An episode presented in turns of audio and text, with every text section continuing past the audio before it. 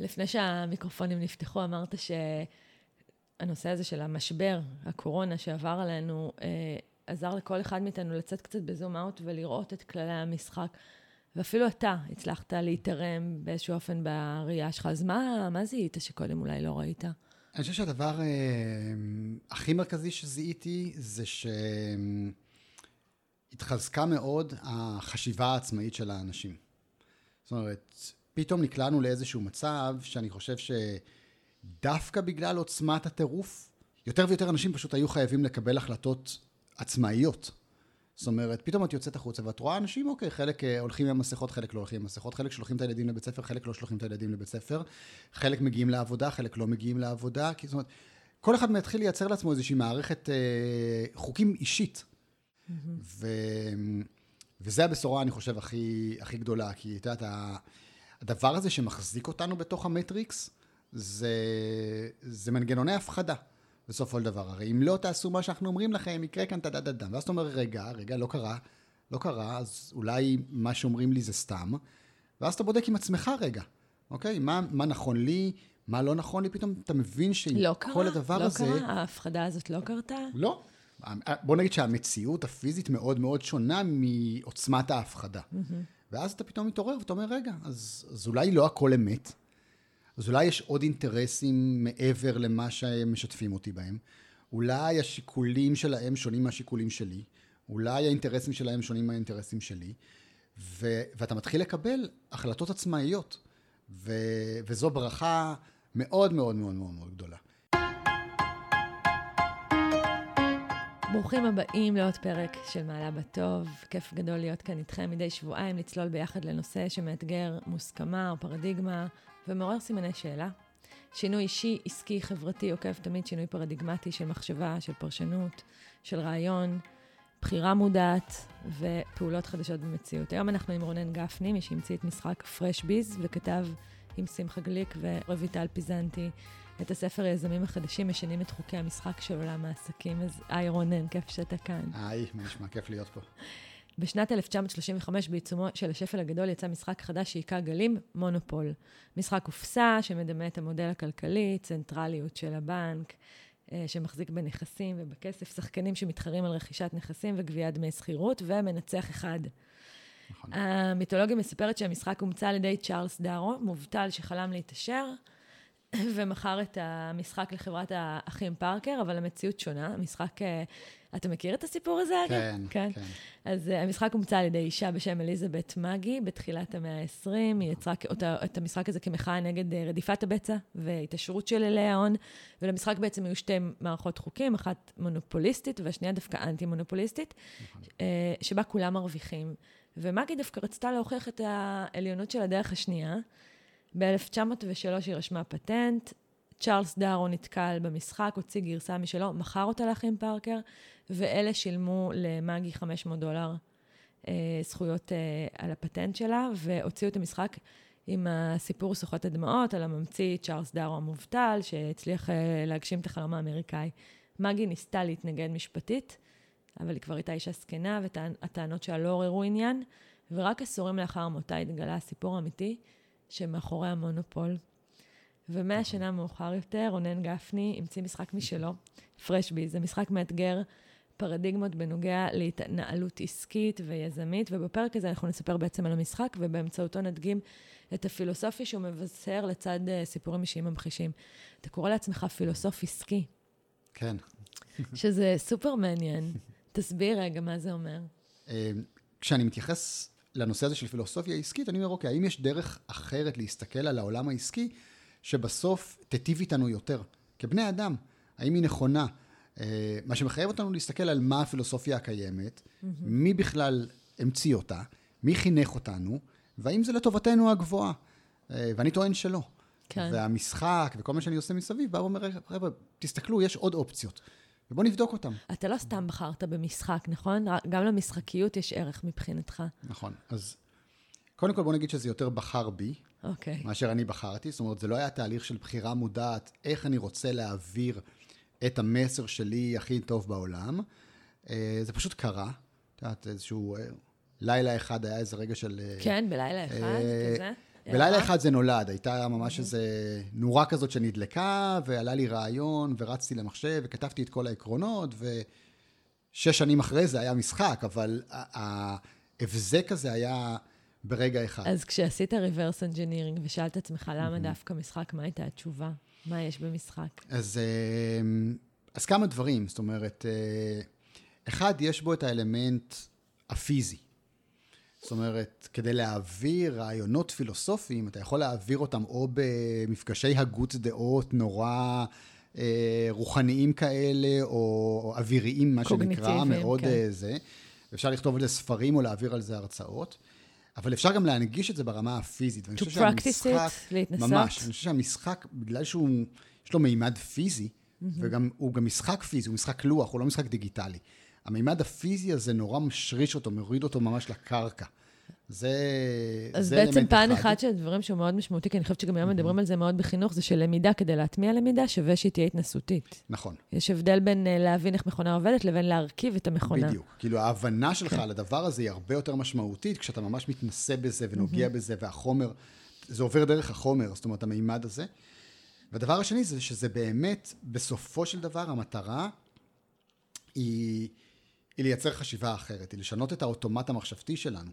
שזה אומר בפיזי לכוות את המוח שלנו בדרך חדשה.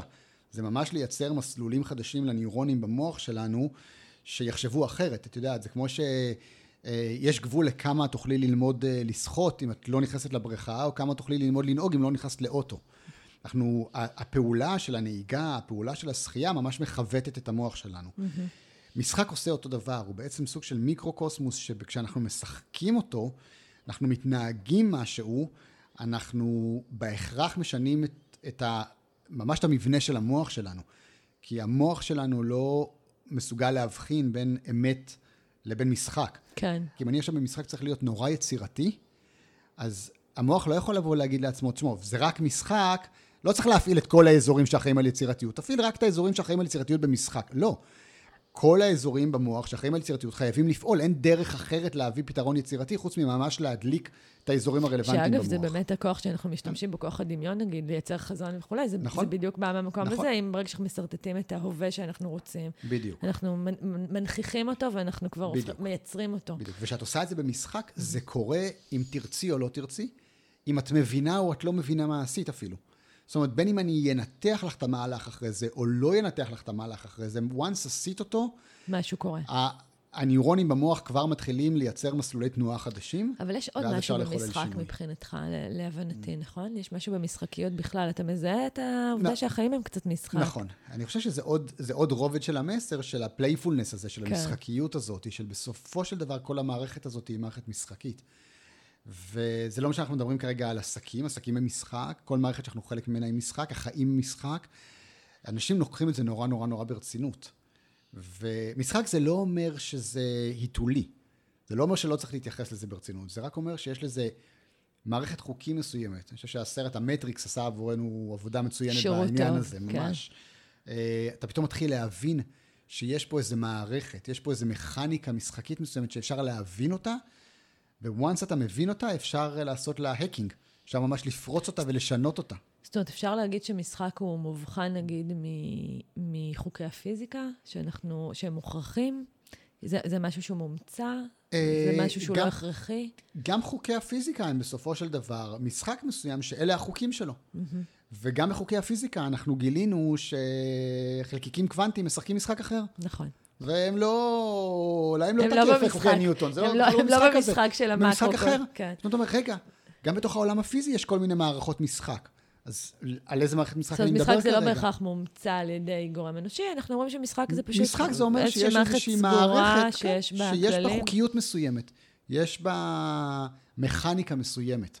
אני יכול להבין אותה, בחלק מהמקרים אני יכול לעשות לה מניפולציות. זאת אומרת, אם זו מערכת מומצאת על ידי אדם, כמו עסקים, או נישואים, או לא משנה מה, בית ספר, כלכלה, כן. יכול לשנות. גם כנראה לפיזיקה... אה, את יודעת, הניוטונית או הקוונטית, יכול להיות שנמצא דרכים לייצר להם מניפולציות כאלה ואחרות.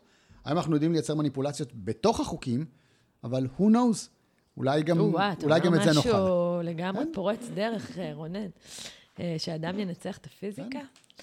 אה, אוקיי, אז בכל זאת רגע נתעכב על הנושא של ה playfulness, כי אתה אומר, זה לא בהכרח היתולי, אבל ל playfulness יש ערך משמעותי, לפחות בתפיסה שלי. כשאתה מביא playfulness, משהו קצת משתנה. נכון. אתה קצת לוקח, זה, זה, זה קצת להוריד את ה, את ה... כן את הרצינות שבה אנחנו לוקחים את הדברים. קצת להבין שפעם אתה מנצח ופעם אתה מפסיד, פעם אתה עולה ופעם... אני חושב שזה יותר מלהוריד יורד. את הרצינות, זה להוריד את הפחד. כי ברגע שמשהו קורה בתוך מסגרת של משחק, תמיד ברור לך שאפשר לסגור את המשחק וללכת הביתה ולא קרה כלום. ההשלכות של הדבר הזה הן פחות הרות פחות גורל. הרסניות. כן. כן, פחות הרות גורל בעניין הזה. אז זה מוריד את הפחד קצת בתוך המרחב הזה. וכשאתה מוריד את הפחד, אפשר להתחיל להסתכל על דברים ממקום טיפה יותר שפוי. כן, אבל אתה, סי- אה. אגב, משחק, אתה משחק את החיים קצת אחרת מאיך שרובנו משחקים. אתה אתגרת את הפרדיגמה, תכף אתה תרחיב, אתה אתגרת את פרדיגמת הבית ספר מגיל צעיר, נכון, אתה נשרת מלימודי האוניברסיטה מבחירה, נכון? נכון. ותכף אתה עשית עוד משהו מאוד פורץ דרך שלא הרבה אנשים היו עושים. מה לדעתך הביא אותך להיות כזה? כש- כשרובנו, נגיד, הולכים עם הצריך הזה בתור כן. אה, חוק... אה, אני חושב שבאתי כזה. אם תשאל אותי למה באתי כזה, כי באתי לעשות איזושהי עבודה שהיא בדיוק זאתי. היא לאפשר לאנשים להסתכל על דברים אחרת. כאילו, אתה זה אה, שבא להגיד לנו שהמלך הוא עירום? בדיוק.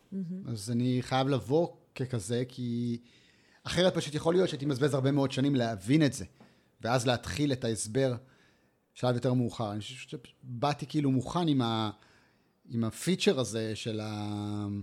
to question everything. היה מאוד קשה להפחיד אותי. כאילו, מה, לא יהיה לי עבודה? זה- לא מפחיד אותי, כאילו, מה, מה לא יהיה לי השכלה? זה, זה לא מצליח להפחיד אותי, אתה יודע, זה פתאום כאילו אין לך כוח, אין למערכת כוח עליך, כי אתה מבין שזה כאילו... אתה יודע, זה כמו שעכשיו תשחקי איתי עם מונופול, ואני אגיד לך, תשמעי, אם את תפסידי את כל נכסייך במונופול, אז תגידי לי, אז מה יקרה? אנחנו עוד רבע שעה סוגרים את המשחק. מה, מה? וכך- מה יקרה? וזאת ההתייחסות שלך בכלל לחיים. לגמרי. כאילו, כן. מה יקרה? מה, הכי גרוע, מה יקרה? כאילו... מדהים. אז בוא נתחיל לדבר על, ה, על, ה, על המשחק, אבל לפני כן, כדי להוציא אותו בכלל, אתה מכרת את הבית שלך. נכון. מכרתי את הבית של הבנק. תספר, כי, כן. זה, כי זה לא החלטה טריוויאלית. אה, והייתה שם דילמה, וזאת החלטה שנתת עליה את הדעת, לא עשית את זה בהחלטה, באבחת כן. ברור, אה, אימפול. אימפולס. ברור. אבל כן, זה היה מצב ש... באמת היה תהליך של שש שנים של לפ- לפתח את המשחק, שזה היה כזה side project, זה היה פשוט איזשהו סוג של תחביב, תוך כדי שהקמתי עסק עם אשתי, ותוך כדי שעשיתי כל מיני דברים, דה דה דה דם. ועד איזשהו שלב הגעתי להבנה שכאילו, אוקיי, יש פה משהו שהוא מעבר לתחביב, יש פה באמת איזה מסר, התחלתי לקבל את הפידבקים מאנשים ששיחקו, והבנתי שיש פה ממש סוג של שליחות בתוך הדבר הזה, ואמרתי, אוקיי, צריך להפוך את הדבר הזה לעסק, והייתי צריך להשקיע בו כסף. אבל um, הייתי יזם כל חיי, כאילו, בזה, וכבר הגעתי לסיטואציה הזאת עם, עם חובות אישיים של כמה מאות אלפי שקלים. אמרתי, אוקיי, מה, מה אני עושה? מאיפה אני מביא... מיזמויות אחרות. כן, מכל מיני מיזמים אחרים שניסיתי, כי למה לא? בואו ננסה, מה יכול להיות? זה רק כסף. ומה יכול להיות, כן, בדיוק. אז תהיה ב-300 אלף שקל חובות, לא קרה כלום. אה, ואז אמרתי, אוקיי, מה עושים? איך, איך אני עושה את זה? או שאני שם את זה בצד, את יודעת, הולך לעבוד, דה, דה, דה, מחזיר את החובות, אה, אולי מתישהו אני אתעורר על החלום הזה, או שאני מוצא מקורות מימון, ואז זאת אומרת, מקורות מימון, או שאתה יכול להביא כסף מהבית, או שאתה יכול לגייס השקעה. היה לי ברור שאני לא רוצה לגייס השקעה, כי הכי חשוב היה לי החופש היצירתי שלי. אבל אין לי כסף מהבית. אה, אז אמרתי, אוקיי, מה כן יש לי? בואו נסתכל רגע על ה... מה שאני קורא לו קלפי פעולה, זה גם מופיע במשחק. זאת אומרת, מה יש לי שהוא משאבים שלי, אפשרויות שלי, נכסים שלי, שהוא לא כסף. אוקיי? אנחנו קוראים לו non-currency uh, um, resources, כאילו, שזה לא כסף, אבל זה משאבים שעומדים לרשותי. כן. אה, זה כאילו כלכלה אחרת, זה לא, כן. לא, לא במטבע... נכון, זה, זה, זה כלכלה שהיא לא אה, מבוססת על המטבע, כן. אלא כל על, שאר על המשאבים הזמן שעומדים שלי, לרשותי. על הקשרים שלי. על הזמן, על ה- הקשרים, על היכולות, על הנכסים, על כל מה שקורה סביבי. וגם קראתי באותו זמן את אבא עשיר, אבא עני, וכל הנושא הזה של, את יודעת, נכסים, התחייבויות וכל הסיפור הזה. ואז אמרתי לענת, לאשתי, כאילו, יש לנו, יש לנו בית, בואי נמכור את הבית. נמכור את הבית. גם אמרתי לה, יש לי vision. אני רוצה למכור את הבית ולהמשיך לגור בו. זה יהיה פתרון קלאסי. וכי הוא היה נורא חמוד, הבית, אהבנו אותו.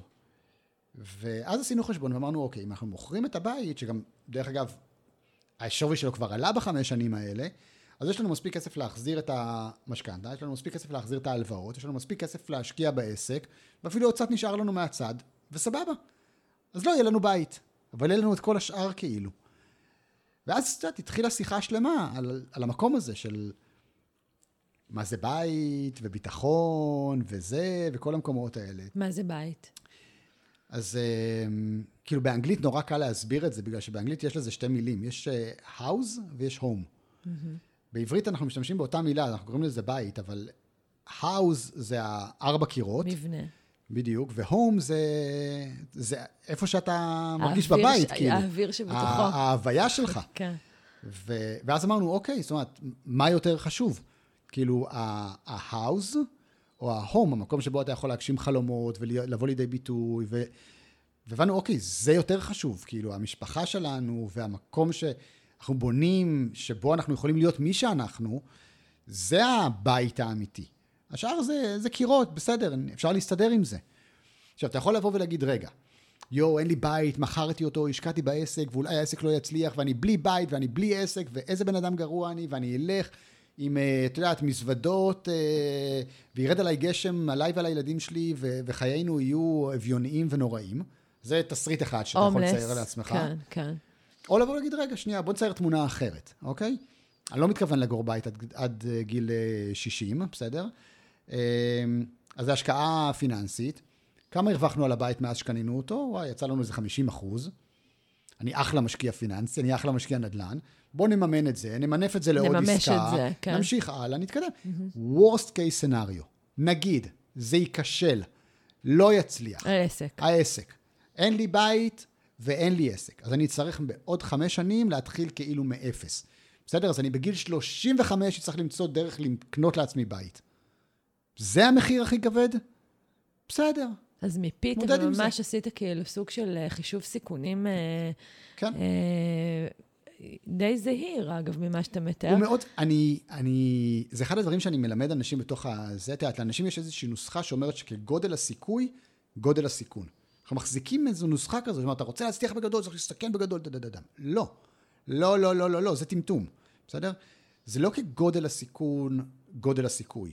זה כגודל המיומנות, גודל הסיכוי.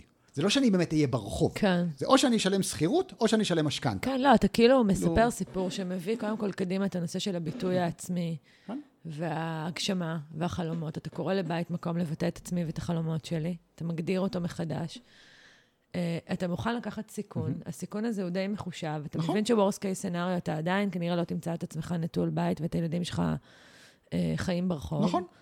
ואתה, ואתה, ואתה מאוד מאמין כנראה, ומאוד חזוני mm-hmm. לגבי החלום החדש הזה. תראי, אני אגיד לך ככה. והמיומנויות שלך להגשמתו. נכון. אני אגיד לך ככה, אני לוקח הרבה פחות סיכונים מרוב האנשים הממוצעים. הם פשוט לא מבינים איזה רמת סיכונים לוקחים. כן. יש פרק בספר, פרק מספר 10, שנקרא All In, ללכת על כל הקופה, כן. שכתבנו אותו כדי שאנשים יבינו מה זה באמת לקחת סיכון. אנשים חושבים שהם חיים באיזושהי סביבה אה, בטוחה, אבל הם לא מבינים שהם שמים את כל הקלפים בידיים של מישהו אחר, שזה בעיניי הכי מסוכן בעולם. אתה שם את הקלפים בידיים של מישהו שהאג'נדה שלו היא לא טובתך העליונה, במקום לשים את הקלפים בידיים שלך, שהאג'נדה שלך היא טובתך העליונה. אז בוא ניתן דוגמאות, כי נכון, אתה כותב את זה וזה ממש, זה, זה מעורר למחשבה. אתה אומר, זה גם, זה גם מעורר למחשבה לגבי הצעד שאתה עשית, כי באמת, רוב האנשים שישמעו את זה יגידו, בחיים אני לא אעשה את זה, אני לא אמכור בית בשביל עסק. ואז אתה אומר, אתם, אתם מוכרים הרבה יותר מזה. הרבה בשביל, יותר מזה. בשביל הרבה פחות בדיוק. מעסק. לגמרי. אז תיתן את הדוגמאות האלה. וואו, כל דבר זה דוגמה כזאת, בית ספר, בסדר? בין אם זה אתה או הילדים שלך, אוקיי?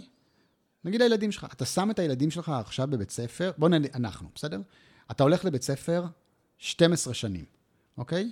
אתה all in על ההשכלה שלך, אוקיי?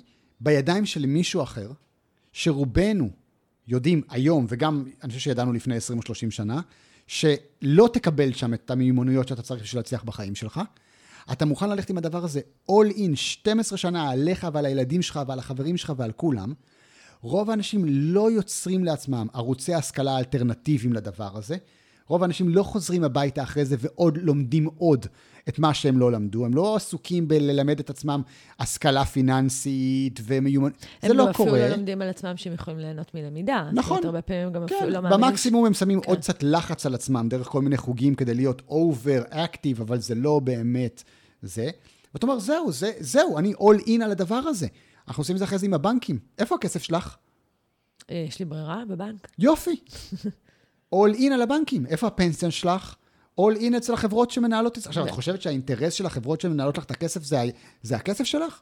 זה לייצר לך תשואות יותר גבוהות על הכסף? אה, לצערי, אני כבר ערה. בדיוק. ממש לא. זה הדבר האחרון שמעניין אותם, זה לייצר לך תשואות על הכסף. אוקיי? אם אני משלם מש- מש- משכנתה לבנק, על מי אני בדיוק? למי אני נתתי נכס? למי שילמתי פי שתיים מהנכ... משווי הנכס? לבנק. בשביל מה? בשביל הזכות ל... רגע, שנייה, עצור, אוקיי?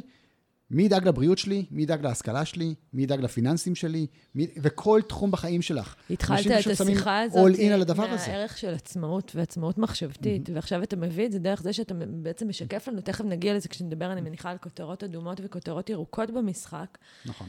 אה, אז אתה מספר לנו בעצם ש... שבעצם בלי, בלי להרגיש ובלי לדעת ובלי להיות ערים, אנחנו כבר בעצם מושקעים איפשהו. אנחנו כבר הלכנו על כל הקופה, זה לא קופה שהחלטנו לגביה, זה לא קופה שאנחנו בדיוק מבינים מה מתחולל בתוכה, אנחנו אולי לא שואלים את עצמנו שאלות לגביה, אבל שם אנחנו נמצאים. ו- ומה שעולה מ- מדרך חיים שלך, שאני מאוד תוהה לגביו, זה, זה נורא קשה לשאול שאלה כמעט על כל דבר ועל כל צעד ושעל. איך אפשר? איך אפשר כל הזמן להביא בחירה פנימה לגבי החינוך והבריאות וה... אה, לא יודעת, מערכת הצדק והמשפט והיזמות שלנו והבית שלנו ו... אני חושב שקשה זה עניין של פרספקטיבה. איפה את נמצאת, אוקיי? אני חושב שזה יותר קשה לא לשאול. כי once אתה ער, הרבה יותר קשה לא לשאול. הרבה יותר קשה לי לשלוח עכשיו את הבת שלי לבית ספר ולהגיד לה, כן, שימי מסכה, אמרו לשים מסכה, מאשר להגיד לה, אין מצב בחיים שאת שמה מסכה, ואם מבקשים ממך, תקשרי אליי, אני אבוא לקחת אותך מבית ספר. שזה מה שאתה אומר לה? לגמרי. היא אומרת לי, טוב, אבא, אני אודיע לך אם אני צריכה לבוא, אם אני מקשרת אליך או לא, כאילו. הרבה יותר קשה לי זה להגיד לה, תעשי מה שאומרים לך, מאשר תחשבי בעצמך. פעם הייתי הרבה יותר... אה, מרדן? לא, פעם הייתי הרבה יותר תמים. אה, אוקיי. הסכמתי ללכת עם המערכת ברמות מסוימות, עד, עד גבול מסוים. היום אני... קודם כל, כאילו, חובת ההוכחה היא על המערכת. זאת אומרת, אתה מראש... אה, מראש אני פוסל. שואל שאלה ומטיל אני- ספק. קודם כל אני שם ספק. כן. עכשיו תוכיחו לי שהאג'נדה שלכם היא אה, רואה את טובתי. כי אם לא, אז אני, אני אראה את טובתי. אני אנחנו- אדאג לעצמי אני קודם ארצה כל. לשאול אותך אחר כך אם אפשר לבחור הכל. תכף, אנחנו נגיע לזה, אני מקווה בסוף. אבל בוא נתחיל מהמשחק, לזרוק את אוקיי. הקוביות. יש קוביות במשחק. נכון. אה, שמה המטרה שלהם? לצעוד צעדים על גבי הלוח? בגדול כן. אוקיי. הן הן מניעות אותך על הלוח. אה, אני רק אגיד איזה משהו מקדים לגבי העניין הזה, קודם כל רק שיהיה לאנשים טיפה איזשהו ויז'ואל, אוקיי? כי כן. פשוט יבינו, המשחק הוא משחק לוח, צריך להגיע מנקודה מסוימת לאיזה גביע שנמצא באי, וצריך ללכת ולהקים עסקים ולשלם כספים, וצריך לייצר כל הזמן, כל הזמן תנועה. יש אי, יש אי, כן, שאליו אנחנו חותרים במשחק. שאליו אנחנו רוצים להגיע, יש שם איזה נקודת גביע מסוימת, שאליה אנחנו רוצים איך להגיע. קוראים לאי הזה? זה האי. אוקיי, האי. כן, אוקיי. יש את הגביע על האי. זה האי של פרשביז. והמשחק בעצם מעוצב בצורה כזאת, אם תוכל בצורה כזאת, שהוא יהיה מה שאני קורא לו משחק רב-מימדי, כדי לפתח חשיבה רב-מימדית. זאת אומרת, אה, מה שאת שואלת אותי כרגע, נגיד, על, ה- על הקובייה, או מה שאמרתי מקודם על הקלפי פעולה, או אלה כל מיני מימדים בתוך המשחק. והרעיון הוא בעצם לדעת לנוע בין המימדים כדי ליצור את התוצאות שאתה רוצה. Mm-hmm. ואני חושב שזאת החוכמה, אה, זאת החוכמה בעולם החדש שאנחנו חיים בו היום. קוביות, במשחק הן מייצרות לך תנועה, מניעות אותך על הלוח. אבל באמת ההגבלה של זה היא באמת לאפשר לאנשים רגע להסתכל על מה זה, על מה זה בכלל תנועה. מה מייצר לנו תנועה בחיים, ו... ואיך אפשר לשחק עם זה. כי קורים כמה דברים נורא נורא נורא מעניינים. את יודעת, זה... יש לנו איזושהי נטייה טבעית, אה, את יודעת, כשמישהו זורק את הקובייה ויוצא לו אחד, אז באוטומט הוא מתבאס. באוטומט הוא מתבאס, או... ומישהו יוצא לו שש, או, איזה תותח. א', כן, כאילו כי זה היה אני תלוי רוצה בנו. לסיים, כי אני רוצה להגיע לאי-. גם כי אני רוצה להגיע לאי. המשחק הוא משחק בסוף מוגבל בזמן. זאת אומרת, אה, משחקים אותו 60 דקות או 90 דקות. זאת אומרת, אוקיי, אם אני אתקדם באחדים, לאן אני אגיע, כאילו? כי ייקח לי מלא זמן. אז קודם כל בכלל צפה שם התפיסה... כאילו אנחנו אוריינטד יעד ולא הדרך עצמה. גם, גם אוריינטד יעד ולא הדרך. כן. גם העניין הזה של כאילו תנועה גדולה היא חיובית יותר, כן. שמי אומר? מהירות, זאת אומרת, קצב, את- כן. אנחנו תכף אולי נדבר על הנושא של הכותרות, גם התחלת להזכיר מקודם את כן. העניין הזה, אבל כל משבצת שאתה מגיע אליה יש לה כותרת מסוימת. אז יכול להיות שיצא לך שש, אבל אתה תיפול על משבצת שאתה צריך לשלם במיליון עכשיו, אם יצא לך אחד, אתה תקבל מיליון. אבל אנשים אפילו לא, לא מסתכלים לאן הם מגיעים. לא ערים לזה. הם, הם קודם כל ערים לכמה יצא לי. אז אתה אומר, אתה מעט- מטיל את הקוביות, נכון, יש כאן אלמנט של מזל, נכון, ו- אבל יחד עם זה, המחשבה שלי שזה טוב וזה רע, היא מחשבת שיפוט אה, מוטה. לגמרי. אה, ו- לגמרי. בוא תסתכל- גדול זה טוב, קטן זה בוא רע. תראה קודם כל לאן הגעת, בוא נכון. תבחן את זה, בוא תראה מה טוב במקום שהגעת בדיוק. אליו. קודם כל תסתכל לאן, מה זה פותח לך. כן. מה, בוא ניתן דוגמה ל... אם נניח אני השנה, הגיד- הגידול שלי בעסק הוא לא גידול אה, של מעל 20 אחוז, ואני מתבאסת מזה, אז מה אתה תגיד לי? למה צריך גידול של 20 אחוז? תפיסה ליניארית כזאת, שעסק צריך לגדול כל הזמן. כן, אז קודם כל בכלל בוא נדבר על זה. בכלל ההכנסות צריך- שלי יגדלו כתוצאה מזה. אז קודם כל בוא נראה, בוא, בוא נראה בכלל אם צריך לגדול כל הזמן. אז מה תגיד, אז בוא נצביע על האלטרנטיבה, נניח, מה כן הרווחתי כשלא גדלתי ב-20 תראי, אחד הדברים שאני מלמד אנשים זה דווקא אה, ללמוד איך לנהל עסקים קטנים ו, ולאהוב את זה שהם קטנים. זאת אומרת, זה... אני מדבר שם עם אנשים על הנושא הזה של ה... מה שנקרא MVA, ה-Minimum Valuable Audience. מה הקהל הכי קטן שאתה צריך בשביל לחיות את החיים שאתה רוצה לחיות? לא הכי גדול. כמו ה-MVP של הסטארט-אפ. בדיוק. כן, מה, מה הכי קטן? כן. כאילו, האם 100 לקוחות מספיקים לך? האם 50 לקוחות מספיקים אז, לך? זה חשוב, כי אז ב- ב- בצד הזה אתה מרוויח מה? הרי אתה מרוויח שמשהו שאנחנו בדרך כלל אתה לא שמים מרוויח. לייפסטייל, אוקיי. אתה מרוויח חיים. כמה פעמים פגשת אנשים שכאילו כשזה גדל, הם לא ישנים בלילה, הכמות אה, בלגן שיש להם, העובדים שהם צריכים לנהל, הנסיעות האינסופיות לחו"ל, יש לנו תפיסת הזה- עולם שאומרת, אתה כאן- מביא, כאילו, באמצעות הדוגמה הקטנה של קוביות, אתה מביא בעצם הקבלה שאומרת כזה דבר. לימדו אותנו לחשוב שלגדול בקצב מהיר, להתקדם בצעדים גדולים זה טוב. מה שאנחנו לא שמים לב זה המחירים, שיש לזה מחירים. לגמרי. אני חושב שלאנשים יש איזה שהן תפיסות ל... יש להם איזה מספרים בראש כאלה, של כמה הם צריכים בשביל לחיות את החיים שהם רוצים, אבל הם לא באמת מבינים כמה מעט צריך בשביל לחיות את החיים שאתה רוצה. זה, זה מספרים הרבה יותר נמוכים ממה שאנשים מדמיינים אותם. הבעיה היא שאנשים תמיד עוברים דרך הכסף בשביל להגיע למטרה, כן. כשאפשר לה, להגיע למטרה בלי לעבור דרך זה הכסף. נכון, אתה יודע, יוצא לי, אני מדברת עם אנשים שאומרים, אם רק היה לי, ואז אני שואלת, כן. נ- נניח שיש לך, עזוב, יש לך את המיליון דולר, מה אתה עושה? ופתאום הם נתקעים, הם לא נכון. כך יודעים מה לעשות. אומרים, אני אטוס פרסט, טסת פרסט כן, קלאס. יופי. מה עכשיו? נכון. אני אגיע לקריבים, אה, היית תראי, בקריבים. זה, זה נובע משני דברים. א', אנשים באמת לא יודעים מה לעשות עם כמות גדולה של כסף, אין להם באמת מושג איך זה נראה כזאת כמות ומה עושים איתה. ודבר שני, זה בסוף נגמר בסכומים נורא קטנים, מה שאנחנו באמת רוצים לעשות. כן. זה הדברים הרבה הרבה יותר פשוטים. כן. אתן לך את הדוגמה הכי פשוטה מבחינתי. את יודעת, אחד הדברים שנורא רציתי, עכשיו קצת ירד לי החשק, כי כבר עשיתי את זה הרבה, אבל זה היה לנסוע להמון מקומות בעולם. ונסעתי בשנים האחרונות מלא מלא. פרשביז לקח אותי למעל אה, 20 מדינות בעולם, והייתי ב- באמת, אה, לאן שרציתי. את יודעת, רציתי לנסוע להודו, נסעתי להודו, רציתי לנסוע לתאילנד, נסעתי... וזה חלום שיש להמון אנשים. אוקיי? לנסוע לטייל המון בעולם. ואז אתה אומר, רגע, כמה אני צריך בשביל לטייל המון בעולם? אני צריך ככה וככה כסף בשביל לנסוע לזה, והטיולים, ובא לי מלונות, ואני אוהב מלונות בוטיק, וכשאני נוסע, אני נוסע בסטייל, אני לא נוסע להיזרק על איזה, אה, באיזה אכסניה, וזה לא שאכפת לי מזה כרגע, אבל אני, אני אוהב את זה. זאת אומרת, אוקיי, כמה כסף אתה צריך בשביל זה? אמרתי, הנוסחה היא מאוד פשוטה. אני צריך בנסיעה להרוויח יותר ממה שהיא עלתה לי. אם הצלחתי לעשות את המנגנון הזה, אני יכול לנסוע כמה שאני רוצה. זה לא, אני לא צריך לצבור מיליון. אני רק צריך שכל נסיעה שאני נוסע, אני אחזור עם יותר כסף ממה שהיא עלתה לי. אם פיצחתי את המנגנון הזה, תשכפל את זה כמה פעמים שאתה רוצה. אני, אוקיי, איך עושים את זה? אז אני אסע ל... להעביר סדנאות, לדוגמה, כמו שאני עושה, ישלמו לי על זה כסף, זה עולה לי פחות מכמה שעלה לי הנסיעה, אני יכול לעשות את זה כמה שאני רוצה. רונן, זה נשמע כאילו החיים זה מגרש המשחקים הפרטי שלך. ממש, נכון? ממש. אני לא מחכה לגיל 65 לצבור את המיליון וחצי דולר שאני אוכל לנסוע לטייל בעולם. עכשיו אני נוסע לטייל בעולם. מה אבל, הבעיה? אבל זה לא משהו שאתה יכול לעשות בהטלת קוביות, נכון? הטלת קוביות הוא אלמנט פחות... אה, אז לגבי הטלת קוביות, קודם כל זה התנועה, ואז אתה אומר, רגע, מה זה התנועה? לאן אתה רוצה לנוע? כן, לנסוע לחו"ל זה תנועה. לאן אני רוצה? מה אני עושה עם... הרי מה זה הטלת קוביות? זה, זה כמו התקציב נסיעות שלך. אוקיי? השש הזה שיצא לך, מה אני יכול לעשות איתו? אני יכול או לנסוע איתו לארה"ב, או לנסוע פעמיים לאירופה, נכון? שלוש ושלוש. זאת רגע, אני יכול לפצל את הקובייה? אני יכול לעשות משהו אחר עם הקובייה? לאן, לאן זה מביא אותי? לרוץ קדימה עם השש עם שש עם ששים, או וואלה, יצא לי שתיים, אבל השתיים הזה זה, וואי, זה מגניב, זה אמסטרדם. מה אפשר לעשות מגניב באמסטרדם? אחלה, בוא נעשה את זה כאילו. זאת אומרת, שים לב רגע לאן הגעת.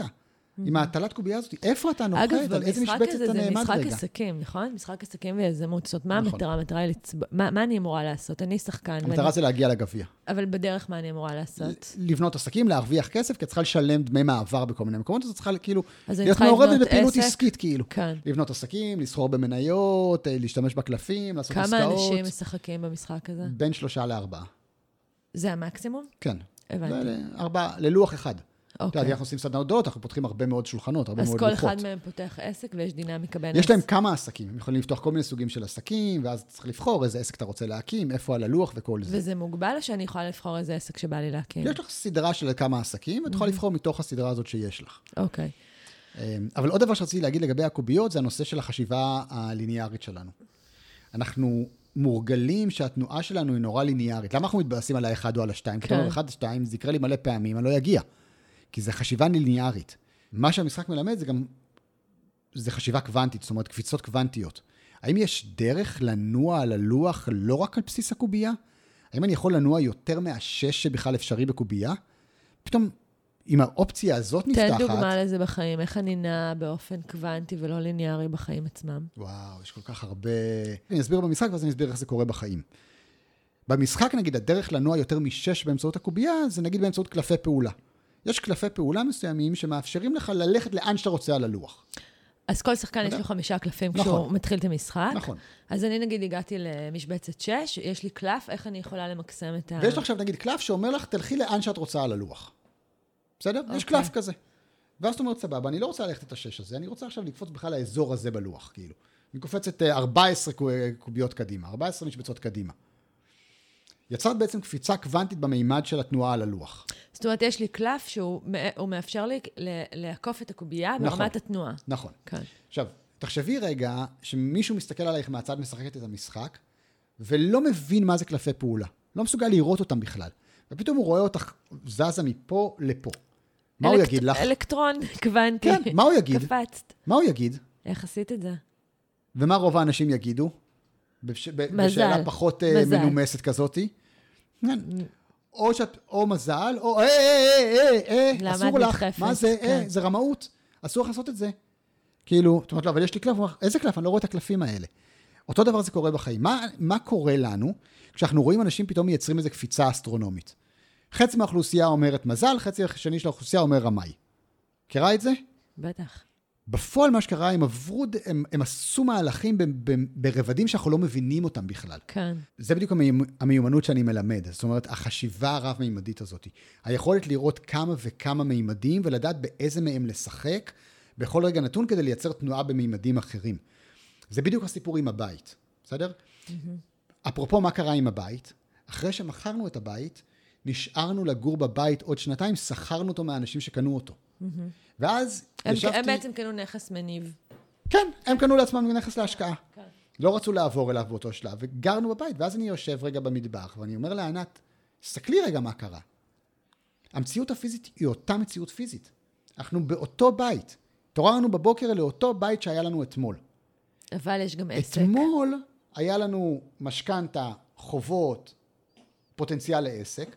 היום אין לנו משכנתה, אין לנו חובות, ויש לנו עסק, ואני באותה מציאות פיזית, באותו בית. וזאת קפיצה קוונטית. זו קפיצה קוונטית מבחינתי. מבחינתך, כן. כאילו עשיתי ביום אחד את המהלך הזה, את התנועה הזאת. זהו, בלי עכשיו לעבוד, את יודעת, עשר שנים, להחזיר את החובות, ליניארית, להרוויח כן, עוד לחכות זה, עוד 20 שנה ל- לבנות השקעה, לעשות ואז אני אקים עסק וכו'. המציאות הפיזית היא אותה מציאות פיזית, המציאות בבנק היא קוונטית לחלוטין ביום אחד, בהחלטה אחת, אז כאילו. דרך קלפי פעולה שעברנו עליהם והבנו משהו עם התנועה, בוא, בוא, בוא ניכנס יותר עמוק לקלפי פעולה. כי יש קלפי פעולה במשחק, והם מדמים גם משהו במציאות. אתה אומר, לכולכם ולכולנו, חוץ לכולנו. ממטבעות וכמות הנכסים, סלאש כסף בבנק, עתודות פיננסיות, פנסיה, יש נכון. עוד מלא. דרכים מלא. אה, לייצר... אין סוף קלפי אה, פעולה. כן, גד- אין קלוף. גדילה, צמיחה, ממש. התפתחות, אוקיי. כל הקשרים שלנו, כל הכישורים שלנו, כל הנכסים שאתה יודע, האוטו שלך זה קלף פעולה, המחשב שלך זה קלף פעולה, הבן זוג שלך זה קלף פעולה, הילדים שלך זה קלף פעולה, ההורים שלך זה קלף פעולה, אה, החברים שאת מכירה, הדברים שלמדת באוניברסיטה, השפות שאת דוברת, כל דבר זה קלף פעולה. כל דבר זה קלף פעולה. אנחנו פשוט, אבל זה לא בקטע אינסטרומנטלי, נכון? אתה לא אומר את זה לטובת איזושהי מטרה, החברים שלי הם לא לטובת מטרה מסוימת. מה זה אומר קלפי פעולה? קודם כל, אם אני צריך משהו מחבר שלי לצורך מטרה מסוימת, זה לא שאני מחזיק את החברים שלי למען המטרה, שהם יהיו אבל אם יש לי חברים, אפקטיבי. הם יכולים להיות, שוב, מה זה קלף פעולה? קלף פעולה זה יכול להיות, אה, תחברי אותי למישהו שאת מכירה, זה חבר שהוא קלף פעולה, או את יודעת ספרדית, את יכולה רגע לתרגם לי את זה, כי קיבלתי מייל בספרדית, אני לא מבין מה זה אומר. בסדר, זה יכול להיות דברים נורא נורא פשוטים. זה לא חייב להיות עכשיו, אה, אני משתמש בך בתור... ואתה אה, אתה מאמין. שאנחנו קצת מפספסים את קלפי הפעולה אנחנו שלנו? מפספסים לגמרי את קלפי פעולה, אנחנו לא רואים את זה בכלל. רוב האנשים בכלל לא מודעים לכמות קלפי הפעולה שיש להם. הם בכלל לא מבינים איזה אוצר הם מחזיקים. אנחנו לא מחזיקים מעצמנו כאלה עשירים בקלפי פעולה, אנחנו לא רואים קלפי פעולה של אנשים אחרים. מה שהמשחק בעיקר מלמד, מעבר לקלפי פעולה שלי, זה היכולת להסתכל על קלפי פעולה האחרים. זה היכולת להבין שנגישות לקלף פעולה היא חשובה לא פחות מבעלות על קלף פעולה, אפילו יותר חשובה. ואם אני יודע לשחק את המשחק שכל מה שמסביבי, אה, קלפי פעולה שנגישים לי, וואו, העולם הוא, הוא אינסופי בכמות אז האפשרויות תסביר שלו. את זה, נניח שלמישהו אחר יש קלף פעולה, איזה קלף פעולה יכול להיות לשחקן אחר במשחק שאני יכולה להיעזר בו לטובתי? סתם לצורך העניין, הקלף שנתתי לך דוגמה, תלך לכל מקום שאתה רוצה על הלוח. את יכולה להגיד ללכת לאיזושהי משבצת על הלוח, שבה את יכולה לאסוף את הרווחים על כל העסקים שלך. בסדר? ובוא נגיד שהעסקים שלך, הרווחים שלך הם מיליון, והרווחים שלי הם ארבעה מיליון. אז אם את תשתמשי בקלף שלך, את תרוויחי עליו מיליון. אבל אני מוכן לקנות אותו ממך בשני מיליון, כי לי הוא שווה ארבעה מיליון. המון פעמים קורים דברים נורא נורא מצחיקים, אתה יודע שיש לך הזדמנות יותר טובה מהבן אדם השני, והבן אדם השני לא מוכן לתת לך את הקלף, גם אם אתה מציע לו כי יותר, חונכנו... כי או שהוא חושב שדופקים אותו, כן. או שלא בא לו שאתה תרוויח, אה, או שהוא בתודעה של תחרות. אז זה נורא מעניין, בדיוק, תודעה של תחרות. כן. כי בעצם מה שאתה אומר זה כאילו, השיתוף פעולה הזה, זה גם קלף פעולה שיש לנו, אנחנו כמעט לא עושים בו שימוש. נכון? והמשחק שלימדו אותנו, אגב, משחק וכללי, וכללי משחק, זה ש... ומגיל אפס, נכון? נכון. מ- מהרגע שאנחנו נכנסים לגן, אחר כך בית ספר, לגמרי. ציונים, קבלה לאוניברסיטה, מי יותר, מי פחות, דירוגים. אנחנו לומדים שיש סולם מנחי, נכון. מאוד תחרותי. אגב, יש לו גם מופעים אמפיריים מוכחים, כלומר, רואים אנשים שמצליחים בזכות העובדה שהם אה, התעלו מעל אחרים. נכון. אה, ואתה אומר, לא בהכרח, אפשר אולי לשחק את המשחק העסקי הזה אחרת. אה, אני אומר יותר מזה שזה לא הכרח, אני אומר שזה שעדיף שלא. שקר גדול וגס, כן. שעולה לנו כל כך הרבה אנרגיה ועולה בכל כך הרבה חיים של אנשים. זה מטורף. זה אחד השקרים הכי גדולים שמכרו לנו אי פעם, ואנחנו all in עליו. רוב האנשים בכלל לא עוצרים לחשוב. לא עוצרים לחשוב. עזבי את ה- איפה הכסף שלך בבנק ואיפה הילדים שלך לומדים בבית ספר. זה, אנשים בכלל לא עוצרים להטיל ספק בחשיבה הזאת. ומיליארדים של אנשים לא קולטים את זה. זה מטורף בעיניי. זה כאילו, איזה סיבה בעולם יש שתהיה שם תחרות? כי לימדו אותנו שאחרת אנחנו לא נזוז. זה המנוע אוקיי. הכי מהותי לתנועה. סבבה. אז בואי, בוא נדבר על שני דברים שקשורים לעולם הזה של תחרות, ששניהם סוג של שקר, בסדר? בוא, זה, אחד, זה באמת מה שאת אומרת, שתחרות זה מוטיבייטור, בסדר? זה נותן לנו מוטיבציה. אז בואו נסתכל על זה רגע. קודם כל, אני מאמין שכיצורים אנושיים, מה שמניע אותנו קדימה זאת לא התחרות, זה התפתחות. המטרה שלנו היא לייצר התפתחות. אנחנו, אנחנו מונעים מהצורך שלנו להתפתח. אנחנו רוצים להיות יותר מעצמנו, כן, לא יותר מאחרים. פשוט התנועה זה קדימה. לא הרפרנס. כן. אפשר לראות את זה נורא פשוט. את יודעת, ילד שלומד ללכת, המוטיבציה שלו היא לא ללכת לפני הילדים האחרים, כן. או לפני הילדים האחרים, פשוט או... זה- לדעת זה התנועה הטבעית לזוז שלנו. מזחילה להליכה. בדיוק, אני כן. פשוט, בתנועה הטבעית שלי יש התפתחות מסוימת, כן. אני רוצה להגיע לאנשהו. בסדר? אז אני, אז אני נע קדימה. זה שאנחנו בכלל קמים בבוקר עם איזשהו רעיון למה בכלל אנחנו רוצים לעשות בבוקר הזה, או ביום הזה, זה תנועה של התפתחות. לא לא יודע אם יש לך בעל חיים, יש לי כלבה, יש לי אוקיי? כלבון. היא מסתובבת בבית כל היום, את יודעת, היא כל הזמן בואה, היא רואה אותנו עובדים, היא רואה אותנו מבשלים. זה- ב- לפי רמת הזמן שהיה לה ללמוד, היא אמורה לדעת לדבר ארבע שפות, לבשל כל מאכל שאת רק רוצה, ו... אבל אין לה שום מוטיבציה whatsoever לעשות את זה. היא קמה כל בוקר ועושה בדיוק את אותו דבר, בוהה. מה שמניע אותנו קדימה זו התפתחות. גם אם תהיי לבד על אי בודד, את תחפשי בסוף להמציא לעצמך משחק אם משעמם לך. כן. אוקיי? חיברו לנו את זה לתחרות. עכשיו, בואו נדייק את זה. אני חושב שסוג אחד של תחרות, שהוא, אני אפילו לא הייתי קורא לזה תחרות, אבל נגיד שמייצר סוג של מוטיבציה, זה מה שנקרא קנאת סופרים. מישהו עושה משהו מהמם, ואז אתה אומר, וואו, זה אפשרי, אני גם רוצה. אני גם רוצה. וואו, אפל המציאו טלפון שאפשר לגעת במסך שלו. וואו, איזה מהמם. מה עוד אפשר לעשות עם מסך שאפשר לגעת בו? זה סוג מסוים, נגיד, של תחרות, השראה. כן, זה השראה יותר, זה באמת, זה סוג של אינספיריישן. זה אפילו לא תחרות, זה פשוט לראות אנשים אחרים עושים דברים ולהגיד, וואלה, זה מהווה השראה עבורי. זה מה שמקדם אותנו, לא התחרות. בטח ובטח בעולם שאנחנו נמצאים בו כרגע. נכון, לחלק מהאנשים זה נותן המון מוטיבציה, אבל זה, זה תרבותי. אתה, זה מאוד מתחבר, אגב, הפסיכואנליטיקאי אלפרד אדלר מדבר על זה שהנוירוזה הפסיכולוגית שלנו מתחילה מהמקום האנכיסטי, שבו אנחנו בודקים יותר, אה, פחות מ... אני מרגיש או... שני סוגים של רגשות, או בוז ולגלוג, או שאני מרגיש נחות ו, אה, ופחות ערך, ותחושת הערך שלנו כל הזמן אה, בעצם מתערערת, והיא גם תלויה בגורם חיצוני. לעומת הציר הבריא, שהוא מדבר עליו שזה הציר האופקי, אני חושבת שכבר דיברנו את זה, ויש גם פרק מיה לויט, נכון, שממש דיברנו נכון, על תחרותיות. וביקורתיות. אז מדברים על הציר האופקי, שבו אני יותר מעצמי. זאת אומרת, ההתפתחות, נכון. כמו שאתה מדבר, מתינוק, נכון. חסר אונים או נחות לרמת עליונות, מדובר כאן על יכולת, לא נכון. על אה, אלמנט ערכי, הוא בעצם ביותר מעצמי. נכון. זה שחברה שלי רצה 18 קילומטר בשבוע, זה בכלל לא מדבר על הריצה שלי. ברור. אני רצתי השבוע קילומטר יותר, נכון, סחטן ואני בכלל לא עליי. רוצה לרוץ. כן. כאילו, מבחינתך התחרותיות הולכת למקום שבו אני או פוגע במישהו אחר, או לא מנצל את ההזדמנויות שניתנות לי, כיוון שאני בטוח שהוא ירצה לפגוע בי, ואני תחרות מרגיש מאוים. מבחינתי אומר שאני מבזבז אנרגיה על להפריע לאנשים אחרים או להימנע מהפגיעה שלהם בי. כן. וזה יותר אפילו אני לפגוע באנשים חשדן, אחרים. אני מבודל, אני לבד, אני I'm all alone. כן. עכשיו, זה כל כך כבר מסובך בתוך עצמו, שכמויות האנרגיה שאת מבזבזת, הן לא רק ברמה של להפריע לך, כן. אלא אם אני עכשיו הולך לאוניברסיטה, בגלל שאני חושב שאני צריך ללכת לאוניברסיטה, בגלל שאת הלכת לאוניברסיטה, כמה אנרגיה בזבזתי על זה, כשאני בכלל לא צריך להיות באוניברסיטה. זה אפילו לא קשור אלייך, לא מפריע לך ללמוד. רק הת- התחרות המדומה הזאת, היא מבזבזת לי כל כך הרבה אנרגיה. זה לך דוגמה מהעסק שלי. כן, הכי הכי הכי פשוט טוב. בעולם, כאילו. עד היום העסק הוא קרוב לעשר שנים, שיחקנו, שיחקו במשחק אה, מעל 100 אלף אנשים, החברות המובילות בעולם, באמת, היינו בפראדה ובאאודי ובסוני ובפפסיקו ובמי שאת רוצה, ב-30 מדינות בעולם, וואו. בסדר? דיברנו לפני שנפתחו המיקרופונים, שעכשיו הקורונה אה, לא גרמה לי אה, לחסוך שקל בהוצאות, בגלל שאין לי הוצאות. אין לי משרדים ואין לי עובדים ואין לי... אני פותח את החודש ביום, בחודש של קורונה ובחודש לא של קורונה בדיוק אותו דבר. אז איך שיחקנו עם 100 אלף אנשים בעולם, אם אין לי עובדים ואין לי משרדים ואין לי כלום? בדיוק על אותו עיקרון שאמרתי, אוקיי, איך אני נוסע לחו"ל? אני רק צריך להרוויח שקל יותר, יותר. ממה שזה עלה לי, אוקיי? אותו דבר פה. איך אני יכול לשחק ב-30 מדינות בעולם?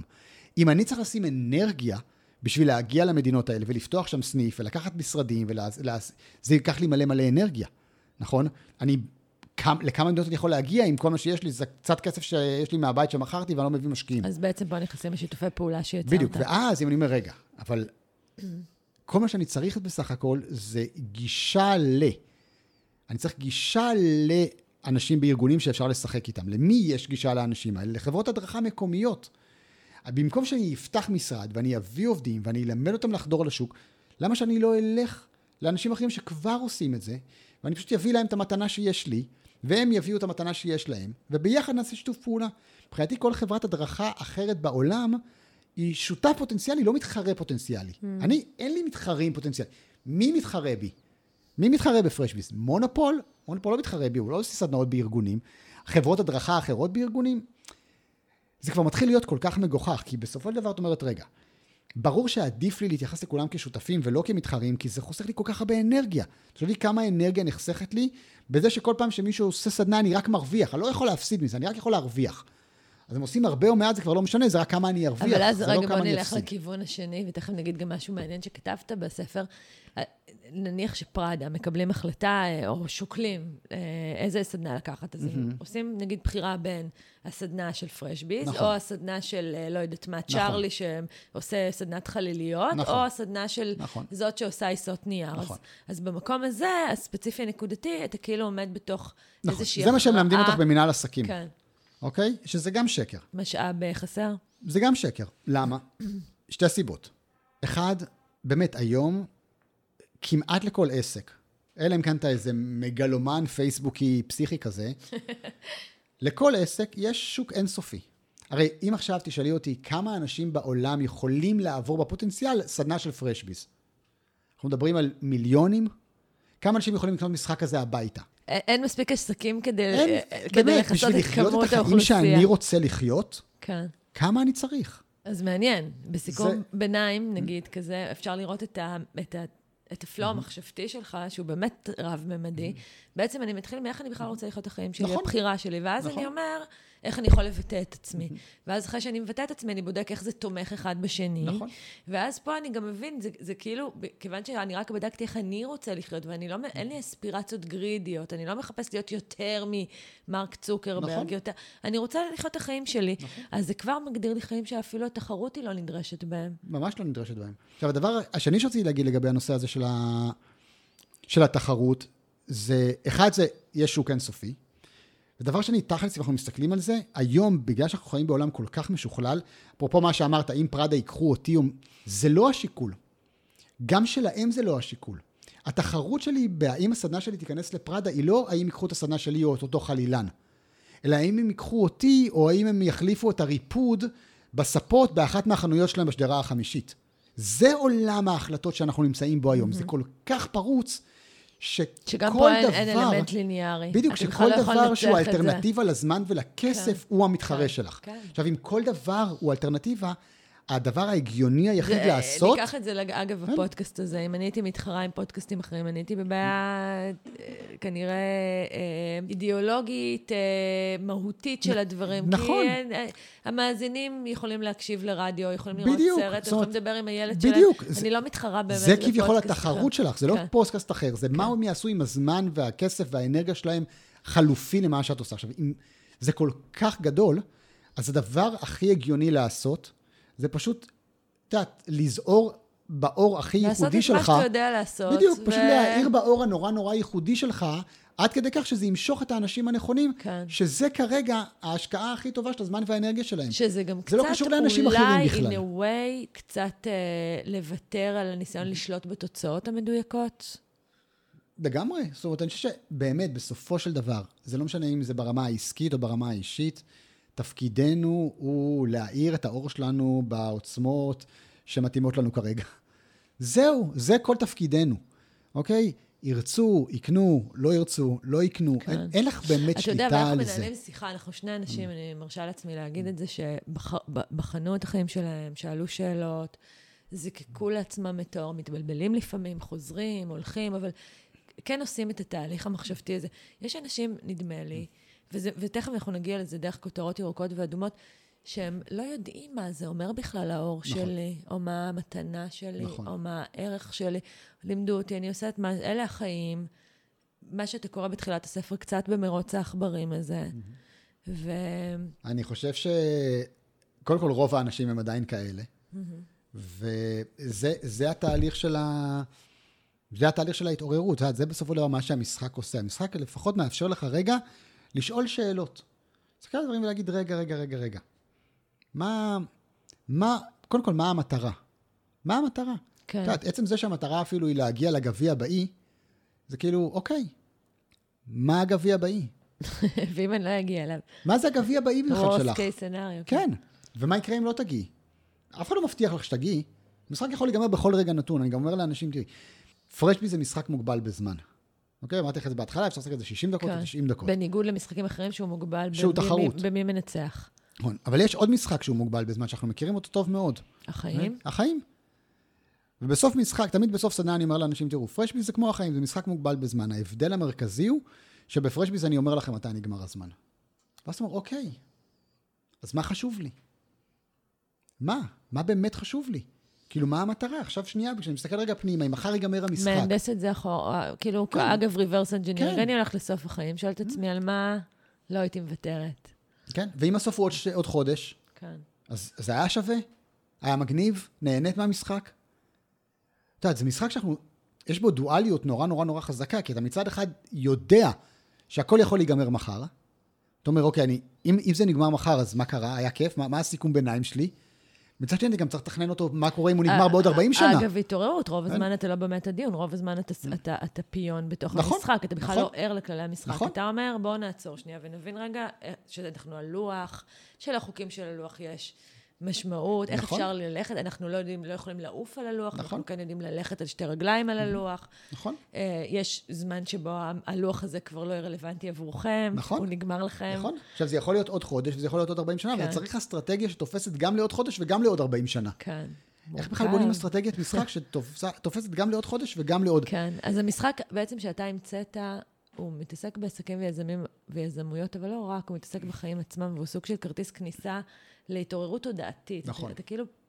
אתה כאילו מאפשר איזושהי התרחקות מהחיים שלנו, אתה לא שואל אותי, את, דנה, בואי נעורר אותך מהחיים שלך. נכון. אתה אומר, בואי נשחק משחק, נכון. ודרך זה אולי תאור...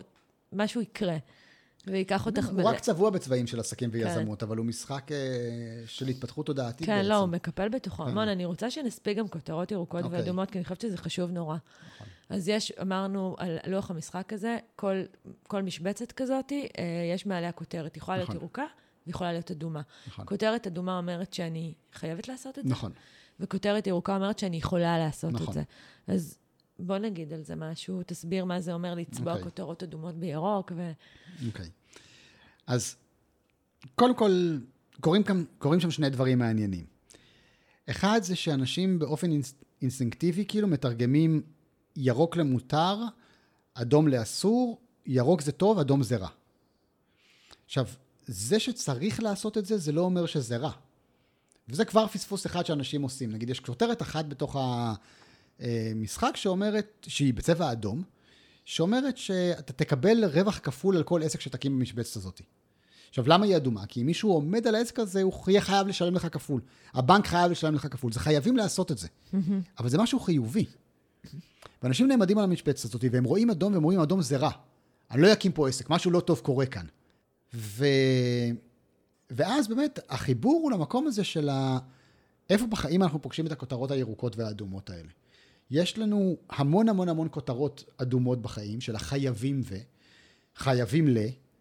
ואנחנו רואים לאט לאט, ככל שאנחנו מתפתחים, או מתבגרים, או הזמן עובר, האנושות מתפתחת, שאנחנו מרשים לעצמנו, אני גם כותב את זה בספר, כאילו לקחת, את יודעת, איזשהו אה, פח של צבע, ולהתחיל לצבוע כותרות אדומות בירוק.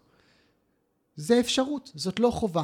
ואני חושב שמה שעשיתי מגיל אפס זה עשיתי את זה, הסתובבתי עם פח כזה של אה, אה, צבע ירוק, התחלתי, רגע, חייבים בית ספר? חייבים ציונים גבוהים? כי חייבים ציונים גבוהים, חייבים תעודת בגרות. זאת אומרת, רגע, בוא נצבע את זה בירוק. חייבים? אפשר. אפשר. היום אנחנו רואים המון אנשים שלא חייבים, יש בתי ספר דמוקרטיים, אנשים מסיימים אותם, כיף להם נורא, נהנו 12 שנים ואין להם תעודת בגרות. האם אפשר להשלים אותה אחרי זה בגיל אה, 19 או 20 או 22? כן. האם אולי לחלק מהאנשים זה יותר מתאים? וואלה. חייבים להתחתן? חייבים ילדים? חייבים עבודה מסודרת? חייבים אוניברסיטה? לי זה קרה עם אוניברסיטה. רגע, חייבים? רגע, לא, לא חייבים. בוא נבדוק. אז הלכתי פעם אחת, ועשיתי איזה שנה, ואמרתי, לא, לא מתאים לי. ואז הלכתי אחרי כמה שנים עוד פעם, ועשיתי עוד איזה חצי שנה, ואמרתי, מתאים לי? לא, לא מתאים לי. אחרי זה הלכתי עוד פעם, עשיתי עוד איזה חצי שנה, ואמרתי, מתאים לי? לא, לא מתאים לי. בוא נצבע את זה ב... חייבים בעלות על בית? לא, בוא נצבע את זה בירוק. לא חייב שיהיה לי בית כרגע. אוקיי? חייב, יש לנו כל כך הרבה כותרות אדומות כאלה בחיים שלנו, שבכלל לא אנחנו גם המצאנו במשחק, אותם. אגב, אתה יכול לצבוע כותרות אדומות בירוק, או שבמשחק זה ממש מדמה את מה שאתה חייב ואת מה שאתה יכול? במשחק יש לך כל מיני קלפי פעולה שיכולים לשחרר אותך מזה. אוקיי. ואז אם אתה מספיק ער אליהם, אתה יכול, לצבוע, אתה יכול לצבוע כאילו, כן. בצבע אחר אבל את מה שאתה הדבר אומר הזה. Mm-hmm. שהוא נורא מעניין, תשים לב, יש כאן איזו דואליות שהיא באמת כאילו מספרת סיפור על האופן שבו אנחנו כפרטים, כאנשים, הפסיכולוגיה שלנו, איך אנחנו תופסים את הדברים. אתה אומר כזה דבר, אתה אומר פעם אחת, אוטומטית אנחנו רואים את החייב, זה כבר לא טוב, נכון? נכון. כי כאילו שללו לנו את הבחירה. נכון, אז בחוויה הפנימית, ברגע ששללו לך את הבחירה, אתה מתייחס לזה כמשהו שלילי. נכון. והדבר השני שאתה כותב בספר, והוא ממש עניין אותי, זה שרובנו מעדיפים את הכותרות אדומות. נכון, זה מקל עלינו מאוד. נכון, אפשר זה ממש ממש, יש לזה מחיר. נכון, נכון. כי זה בחירה. אפשר זה כבר זאת בחירה. אומרת, מצד אחד, הבח- ההיעדר של הבחירה זה, זה שלילי עבורנו, זה שולל מאיתנו משהו, ומצד שני, האפשרות של הבחירה היא מפחידה, נכון. מלחיצה, מערערת. זאת לגמרי השיחה של ה-all-in שעשי- שהייתה לנו כן, מקודם. זאת אומרת, נכון. חייבים לשים את הכסף בבנק. לא, לא חייבים לשים את הכסף בבנק.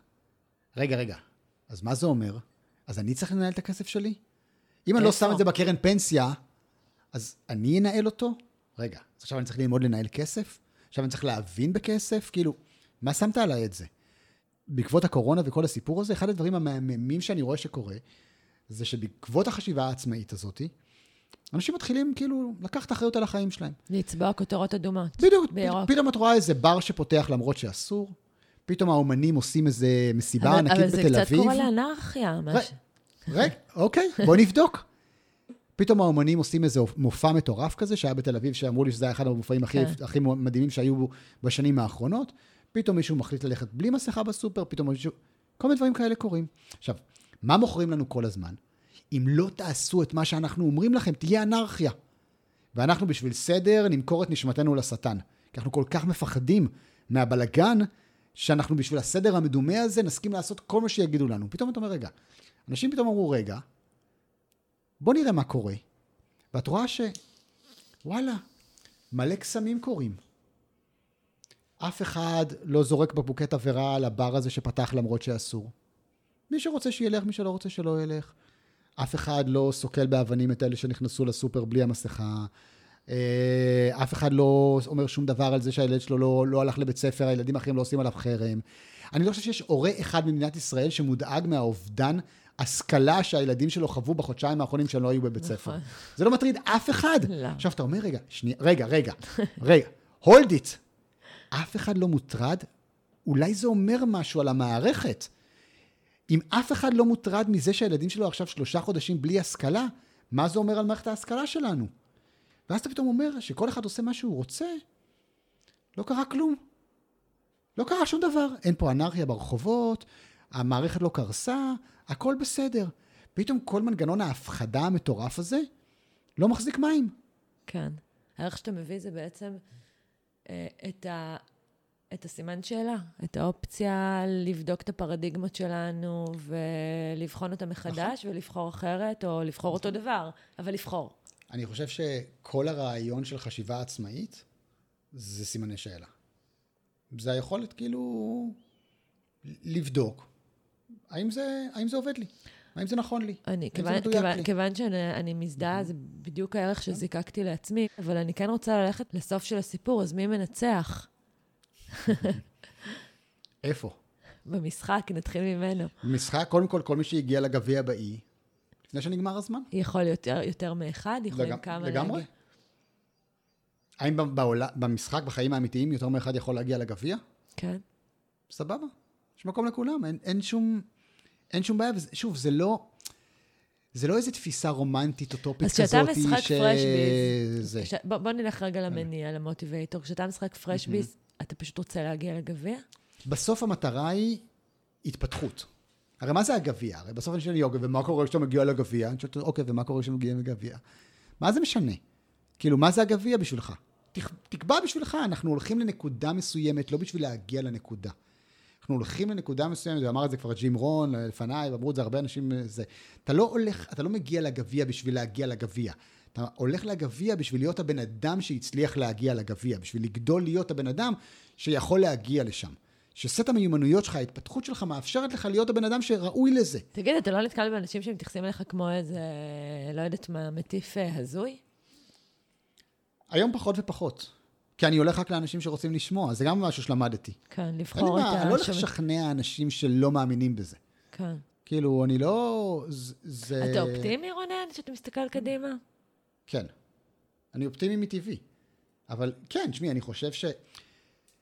שוב, את יודעת, בסוף זה הכל מלחמת האור בחושך. אה, אני חושב שכרגע אנחנו בתקופה שיש בה הרבה, הרבה אור. יש פוטנציאל להרבה מאוד שינוי כרגע, כי יותר ויותר אנשים מתעוררים. Mm-hmm. וכן, אז ברור שגם אנחנו נראה ביטויים יותר חמורים של חושך כש... כשהדבר הזה קורה. מתנגד כי, לזה, כן. כי העולם הישן נלחם על מקומו, וכל פעם שמישהו נלחם על מקומו, בטח אם הוא בא מחושך, הוא נלחם באלימות, אז אנחנו נראה את זה. אבל תראי מה קורה בעולם.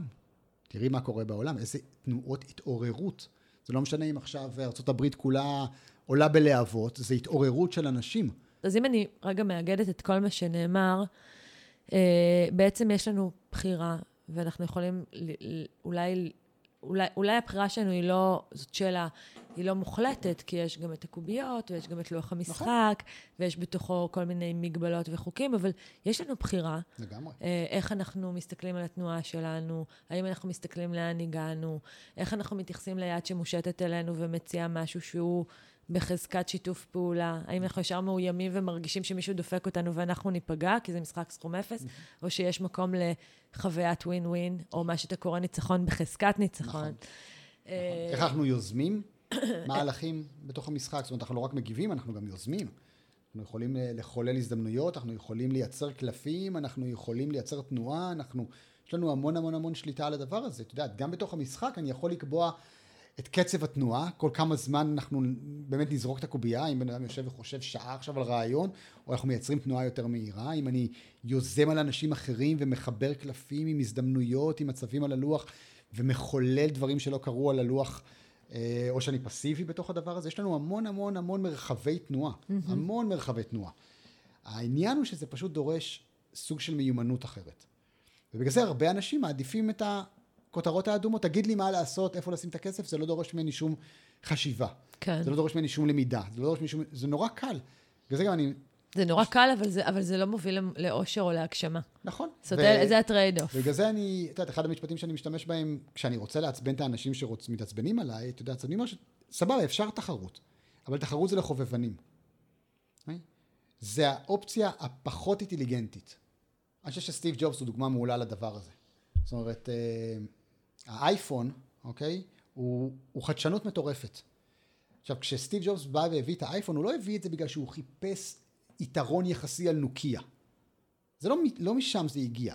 זה הגיע מאיזשהו drive פנימי מאוד מאוד משמעותי של בא לי להביא טכנולוגיה נגישה, מעוצבת, יפה, בא לי שטכנולוגיה תהיה, ש... מהמקום הזה זה, זה, זה משהו מאוד יזמי, מאוד פנימי.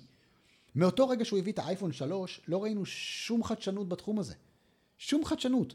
מאז ועד היום, לא מאפל ולא מאף אחד אחר לא ראינו חדשנות. ראינו פיצ'רים, ראינו שטויות כאילו, אבל לא חדשנות. זה כאילו התקדמות ליניארית כזאת, כן, של ליניארית. השבחת נכון, כי מה, המצלמה. כולם עושים? כן. הם, הם פשוט following the leader. כן. הם פשוט עסוקים בתחרות. עוד מאותו איך אני דבר. עושה עוד מאותו דבר, שקצת לוקח נתח שוק יותר גדול. Mm-hmm. זה חובבני. זה לאנשים שאין להם יצירה. טוב, מה שאתה אומר זה, אם אני תשוקה. משווה למישהו אחר, מה שאני אייצר זה תמיד קצת יותר ממה שיש למישהו אחר. או אבל- קצת פחות. או קצת פחות. אני, או אני אותו דבר. זה נקודת אבל שלי, אם אני, אין שם אני, ביטוי אם, עצמי. אם המקורות השראה שלי הם פנימיים, והם ההגשמה שלי וכולי, אני יכולה להגיע למשהו שלא קיים בכלל. בדיוק, אם המוטיבציה שלי היא באמת ל- ל- להביא את הביטוי העצמי שלי בעולם, שזה מבחינתי המשמעות של עסק, זה בסך הכל שלוחה של הביטוי העצמי שלך בעולם, אז אתה צריך להביא אותך, לא אותו. אם הבאת אותו, זה, זה התפשרות, זה בינוניות, זה לראות כן. מה מישהו אחר עושה, ולעשות קצת כמוהו. אני בדיוק בתקופה כזאת שאני שואלת את עצמי, מה, אני מסכימה עם כל מילה, מה הבחירה שלי, מה הביטוי שלי, איך אני יכולה להביא את היצירה, וזה לא כזה פשוט. זה לא פשוט בכלל. בכלל לא. זה דורש, אני never ממש ending story. מרגישה, אגב, שזה דורש ממני, באמת, אגב, לעצור את התנועה לפעמים. נכון? דווקא להפסיק לנוע, לפעמים לשאול את עצמי, לגמרי. להתחיל להתייעץ עם אנשים, הרבה הפריה הדדית, לשוחח את זה, לנסח את זה. זה גם קצת מתסכל, כי אתה לא יודע שתגיע ליעד, אבל אני יודע... זה המשחק. כן, אבל זה המשחק. מצוין. כן. כן. אבל, אבל זה נראה לי המשחק שראוי לשחק אותו. כן. זה המשחק המעניין, שם אתה לגמרי. באמת ב... מסכימה. בחיות הרבה יותר גבוהה, בהגשמה הרבה יותר גבוהה. מה זה מעניין לעשות משהו שמישהו אחר כבר עשה? בשביל מה אתה באת? הוא, הוא כבר פה, תודה. נכון, לא וקצת- צריך עוד, עוד מאותו דבר, כאילו. זה לא מעניין.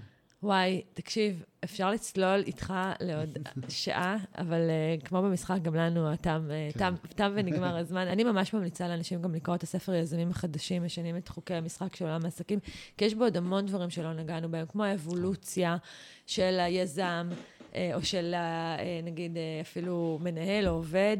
מהתקופה החקלאית, התעשייתית, ועד לימינו אז, וזה קצת, וזה קצת מלמד על, ה, על השינויים הפרדיגמטיים, היסטורית, מה הוביל למקום שבו אנחנו נחש... נמצאים עכשיו, ומה שאתה קורא לו העולם החדש.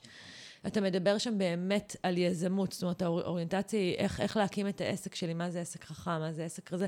בתפיסה שלי, כל מי שמקים עסק, או כל מי שחושב אפילו לפתח איזשהו צעד אה, עצמאי, גם כשכיר, או למתג את עצמו, גם כשכיר, שווה שהוא יקרא את הספר הזה. אז אני ממש ממש ממליצה. ונוסיף לינק אם אתה תשלח לנו. זהו, חוץ מזה, רונן, תודה שהגעת, היה אחלה משחק היום. תודה, תודה. היה כיף. ולכם אה, תגיעו גם בעוד אה, שבועיים לפרק הבא, ובינתיים תיכנסו לקהילה שמעלה בטוב, שיהיה לכם שבוע טוב ותעלו בטוב. תודה.